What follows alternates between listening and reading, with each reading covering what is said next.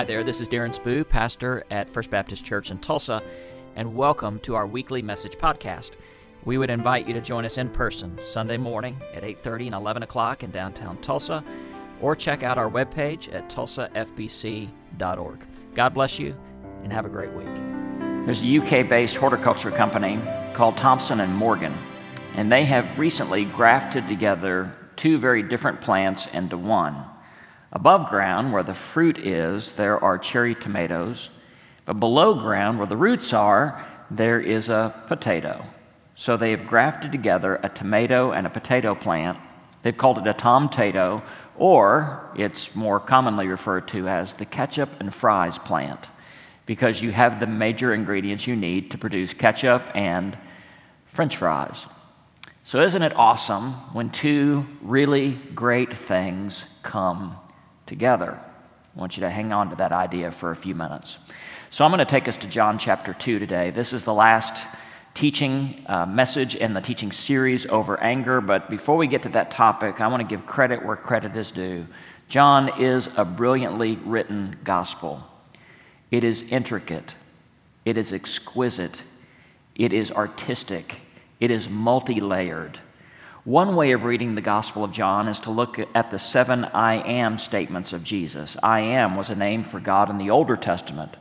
And so when Jesus says, I am the bread of life, I am the light of the world, I am the resurrection and the life, Jesus is communicating to us his true identity. His true identity is divinity. So that's one way to read the Gospel of John. Another way is to see it as two parts. Basically, John 1 through 13 is called the book of signs. There are seven signs, and we'll look at that here today. Seven signs that point to who Jesus is. Now, think about what a sign does. A sign doesn't bring attention to itself, it points to something beyond itself. So, if a sign says Topeka 20 miles, it points you toward the destination. So, these seven signs between John 1 and John 13 point to what happens in John 14 through 21 the ultimate epiphany of who Jesus is as the Son of God through his crucifixion, his death, his burial, and his resurrection. Those, that's where the, all the signs point is to that. So in John chapter 2 is the first sign of the seven signs, where Jesus takes water and turns it into grape juice. Oh, sorry, I was reading my Baptist translation of the Bible. It should be Jesus turned water into wine, right? And Jesus is not trying to offend our modern scruples.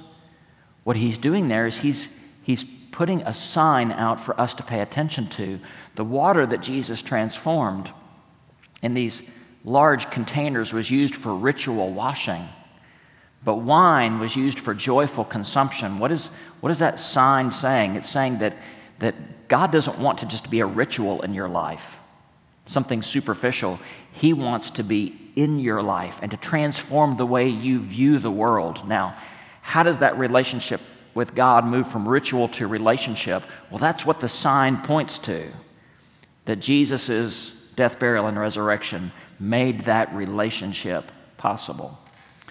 But in John 2, there's also something very unsettling where Jesus out and out gets angry. And Jesus clears the temple of all the money changers. This is a very famous scene. I even had an art professor tell me in college that, that uh, or told our class that Jesus wasn't really angry, he was only pretending to be angry.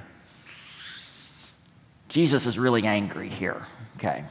And I think it's important for us to understand why and understand what Jesus is trying to communicate to us. So, this is John chapter 2. I'm just going to walk through this story, through this account. John chapter 2, verse 13. It was almost time for the Jewish Passover. Passover was the most important Jewish festival of the year. It was the high point of the year. In fact, you don't know this, but the Hallmark Channel actually existed in ancient Israel. And they had all their Passover movies during a certain time of year. And one particular one is of a, uh, a big city um, priest who, who goes to this little town and he meets a little small town seamstress and they're trying to save the synagogue together and it's so romantic. They end up kissing in front of the menorah when it's all said and done. Just a wonderful Hallmark, episode. If there was Hallmark back then, they would have been making Passover movies, right? It's like Christmas today. It is a big holiday, okay? So this is a, a very public time. It was time for the Jewish Passover. Jesus went up to Jerusalem, and in the temple courts, he saw people selling cattle, sheep, and doves, and others sitting there exchanging money. Now, this is not all bad. In fact, there's parts of the Old Testament that give permission for this to happen. So imagine this. Imagine you live in the first century. You're going to take your offering to the temple, and it's a sheep. So if you live 90 miles away, you have to lug, you have to drag that sheep all the way to Jerusalem with you and all the challenges that come with that. It could get lost, it could get sick, it could die. And so it was easier to sell your sheep where you lived take that money. Something would be lost in that, that uh, exchange, but you could come to Jerusalem, and there you could buy another sheep to stand in its place. And so it was easier to buy something there locally. It was meant to be a convenience. Same thing with the money changers. People carried in their pockets, and I have an example of this. This is a Roman denarius, it's a small silver coin. But they couldn't give this money at the temple as an offering because on the picture, and you can't see it here, but on the front is a picture of the Caesar. And Jews had very strong opinions about worshiping, about recognizing any image. It was, they were uh, averse to any kind of idolatry, right?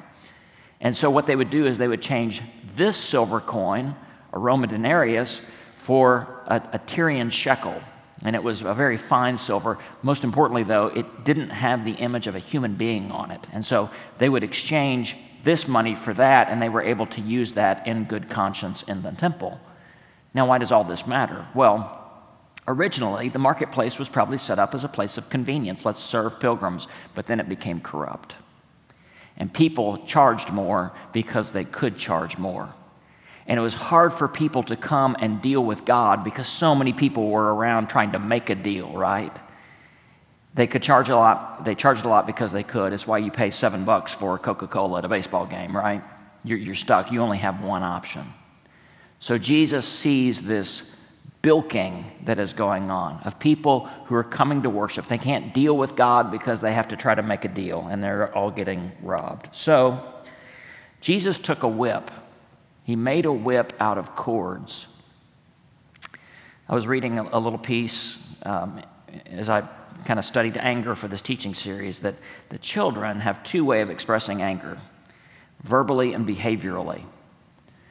Well so do adults. Adults have two ways of expressing anger verbally and behaviorally. So jesus without saying something he's going to behave in a certain way. He makes a whip not out of leather but he takes some of the the branches that are used for bedding for these animals and he, he braids it together, he plats them together. And it's important here to know he doesn't take this whip and turn it on the people, he turns it on the cattle. The, the whip, it wouldn't be a leather whip, it wouldn't hurt as much, but it wasn't going to tickle either. And Jesus drove the cattle out. He didn't turn the whip on the people, he turned the whip on the cattle. So Jesus made a whip out of cords, drove all out of the temple courts the sheep, the cattle. He scattered the coins of the money changers and overturned all of their tables. What is Jesus doing here? He is out and out angry. Is he just messing with people? I'm going to confess to you, I had a pretty weak moment the other morning. I had to take a family member to uh, the doctor for an early morning procedure, and so I was sitting there in the waiting room about 6 a.m. Oh, it was so early. And there were about a dozen of us sitting in this waiting room. All of us had brought somebody there who was having a similar procedure. And, and uh, a woman sitting there, an older lady, was not aware of the room. So she was scrolling through Facebook, that's fine, but she had her Facebook set on autoplay and she had her volume cranked up as loud as possible. So every time a video would come up, it would blare in the room and everyone was looking at each other somebody needs to go talk to this lady. And they were all kind of looking at me. So I, you know, I was about to get up and go over and talk to her. But that time she went to go check in her friend for his procedure, and, and they, she said, Well, how will I know if my friend's okay? They said, Well, give us your phone number and we'll text you updates. And so she said her phone number out loud, and before I knew what was happening, I found myself writing down her phone number. Now I had her phone number. Now, you need to know that when I make a call, my number comes up as unknown caller. It's a block caller because I only give a few people my cell phone number. And so she comes back to sit down, and I start a little game. I found out her name was Kathy because she announced it to everybody. So I started playing this game called Call Kathy. That every time she would scroll through and this video would play really loudly, I would call her on my cell phone. I don't know what got into me, but it, I feel so ashamed, but it was so funny. So every time a video would play, her phone would ring and she would say unknown caller and she would try to answer it. And of course i wouldn't say anything. I would just hang up. And, and she said people are so irritating. I go you don't say. So i did this for a solid hour. I played this game called call kathy. And i could tell by the end she was pretty mad. And um, so as i got up to leave as my family member was through with their procedure got up to leave i could tell she was mad. I went over and i said hey i don't know what's upset you today but my church is doing a teaching series on anger, and I would invite you to come and, and listen to that. I didn't really do that. I was just messing with her. Was Jesus just messing with people here? Or was he really trying to make a point to drive something home? I believe that he was. Part of what Jesus does here is he's communicating the old sacrificial system of having to bring animals in and sacrifice them in hopes that it will address your sin, all that's about to be done away with because Jesus himself would be the sacrifice for us. But also, he was angry because what was there shouldn't have been there. Just people buying and selling and making deals. And what wasn't there should be there a reverence for God. So it gets even worse. Verse 16 To those who sold doves, he said, Get these out of here. Stop turning my father's house into a market. His disciples remembered that it was written, Zeal for your house will consume me. This is the worst of all. Jesus tells the, the dove vendors, Get this stuff out of here. You see, if you were rich, you would come to the temple and give an ox. If you were middle income, you would come and you would give a sheep. If you were lower income and you were trying to eke out an existence and you could only afford just enough to sacrifice, you would, you would buy doves for pennies. So these were the people that were taking advantage of the poorest worshipers who were coming. Jesus saw this abuse and it offended him greatly, as it should. Zeal for your house will consume me. Verse 18 And the Jews then responded, What sign can you show us to prove that you have authority to do this? See the word sign? Jesus had just shown the first sign in John chapter 2. And they said, What, what sign shows us that you have authority to do this? And again, it's pointing to what Jesus is about to do in the future his death and burial and resurrection. To say, That's the sign of my authority. In fact, he says as much. Jesus answered them, Destroy this temple. He's referring to himself. And I will raise it again in three days. Little note here.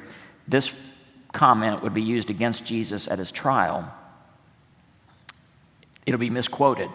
Somebody will say, He said he was going to destroy the temple. No, I didn't say that. I said, You will destroy the temple. And he's not talking about the physical building, he's talking about the temple of his own body.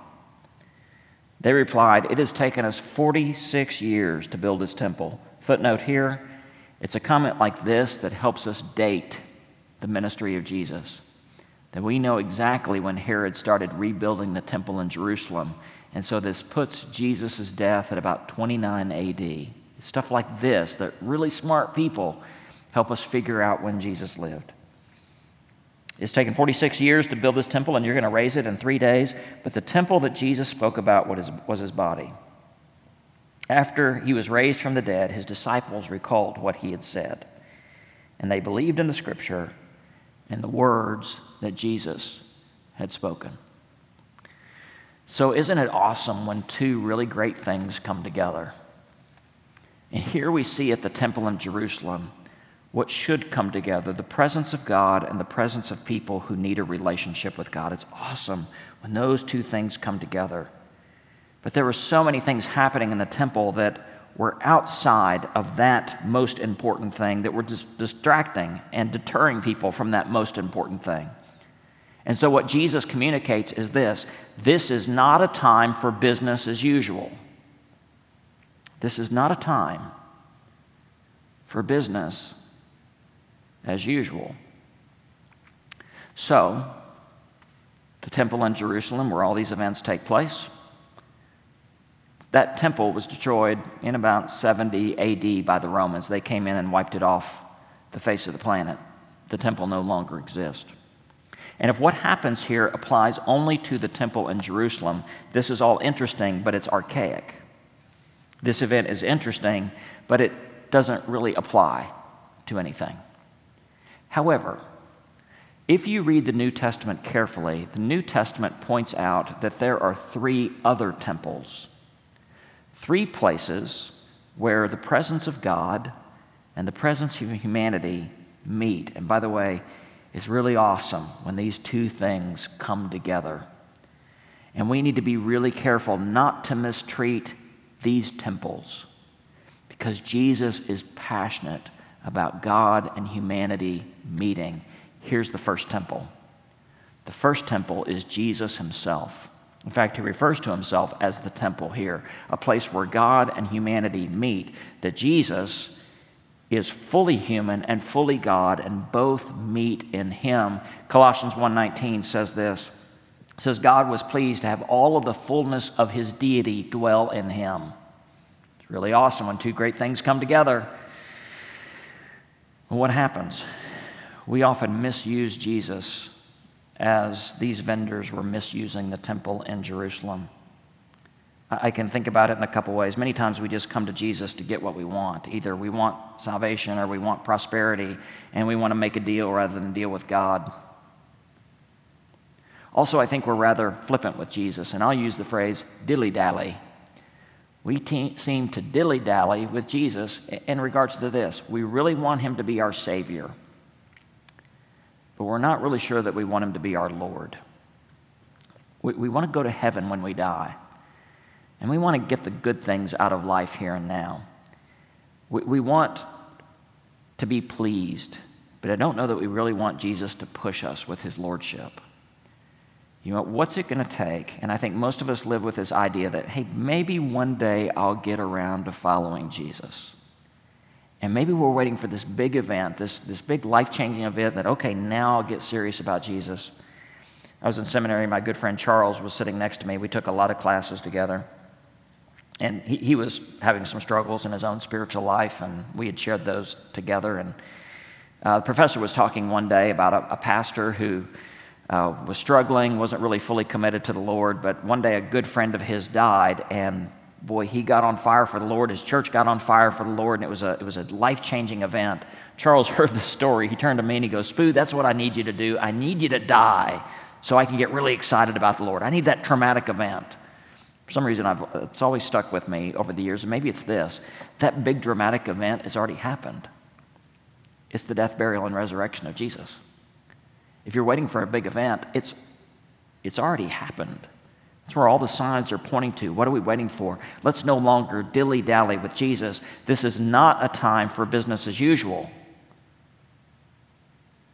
It's time for us to understand that Jesus Christ is to be our Lord. And when He becomes our Lord, then He becomes our Savior.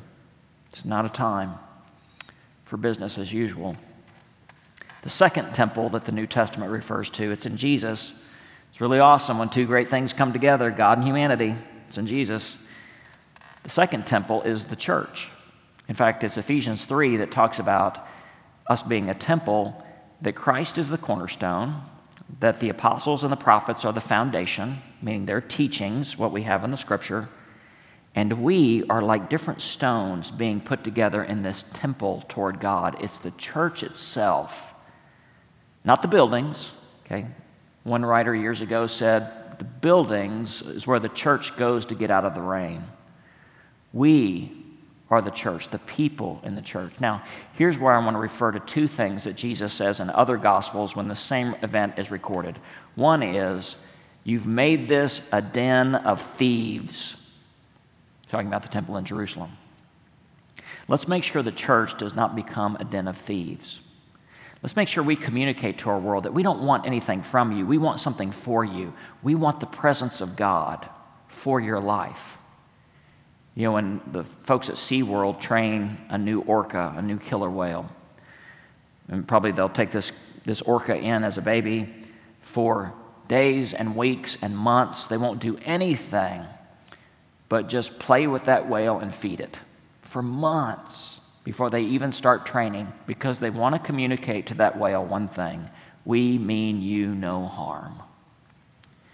People are very slow and reticent to come into a church because there are other churches and there are other places of society. They just want something, they want something from you. Let's not be a den of thieves. Let's make sure our church is a place where people can connect to God, and we need to send the very clear message we mean you no harm. In fact, all that we want for you is to experience the presence of God in your life and a restored relationship with Him through Jesus Christ. Second thing Jesus said is uh, in, in, another gospel with this scene this is a den of thieves. My house is meant to be a house of prayer. I want to mention this because we're getting ready to start a new teaching series next week on prayer. Um, I told our staff at a recent staff retreat listen, we, we have teaching series that draw a crowd. When we talk about anxiety and anger, those, those topics kind of draw a crowd. Prayer doesn't draw a crowd, but what it does do is it draws us close to God. And what does it mean to be people of prayer? What does it mean to be a church that believes in prayer? People who live prayer out in their lives. It's one of the ways that we honor the presence of Jesus among us is become people who turn our need Godward. So those are two of the temples. And by the way, for the church, it's not time for business as usual. We need to be a praying people because we live in a hurting world. So there's one more temple that the New Testament refers to there's Jesus, there's the church. The final temple where God and humanity meet, and it's really awesome when two great things come together. The final temple mentioned in the New Testament is you. This is 1 Corinthians chapter 6. It says this Do you not know that your bodies are the temple of the Holy Spirit, who is in you, who you have received from God? You are not your own, you are bought with a price. And, and Paul is talking there about the larger issue of, of sexual immorality. He says this right here You, your body, is a temple of God, where God and humanity, two awesome things, come together and meet, and that is good. The reason I, I mention that to you is it's not time for business as usual. We live sometimes in a scary world where we go into a place, whether a workplace, a school, or uh, an environment, a neighborhood, a meeting, and we don't sense God is there. Guess what? You, as a temple, you bring God in with you and you represent Jesus Christ in whatever situation you find yourself in, and it's not time for business as usual. It's time for us to be people of passion, and people of compassion, and people of conviction, and people who do not compromise. That we live with the presence of Christ in us. Not time for business as usual. So, you've heard of the lochs of Scotland. One of the biggest lochs in Scotland is uh, Loch Lomond. Of course, you probably have heard of Loch Ness, where there's a mythical creature there. I didn't realize that there were almost 300,000, excuse me, 30,000 lochs in Scotland. But there's one particular loch I want to talk about. It's called Loch Leven.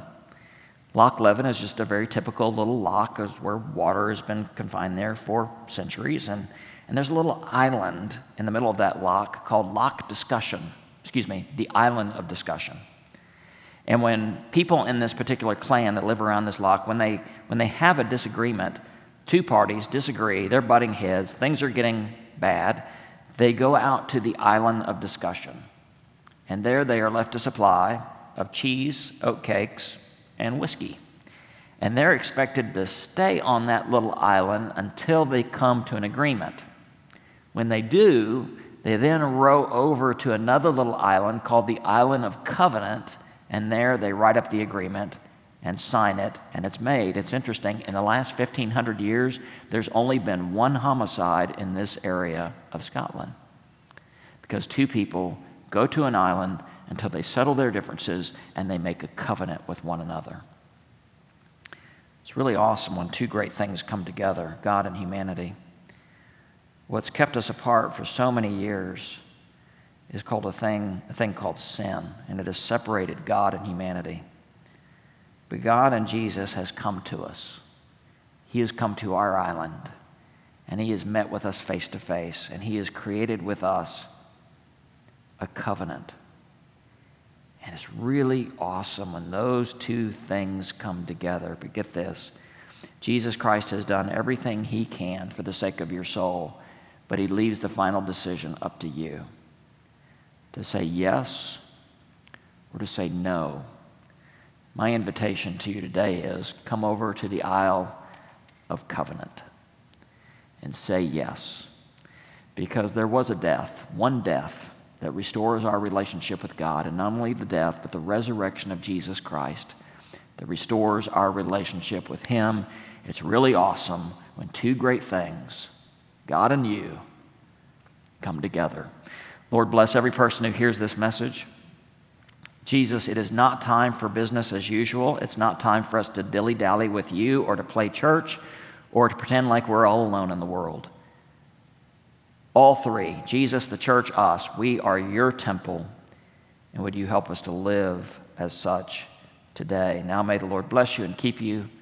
May the Lord make his face to shine upon you. May God grant you peace now and forever. Amen. Thanks so much for listening to our weekly message podcast. At the end of each worship service on Sunday morning, I offer a simple blessing, and I offer that blessing to you today. May the Lord bless you and keep you. May the Lord make his face shine upon you, and may God grant you peace, both now and forever. Amen.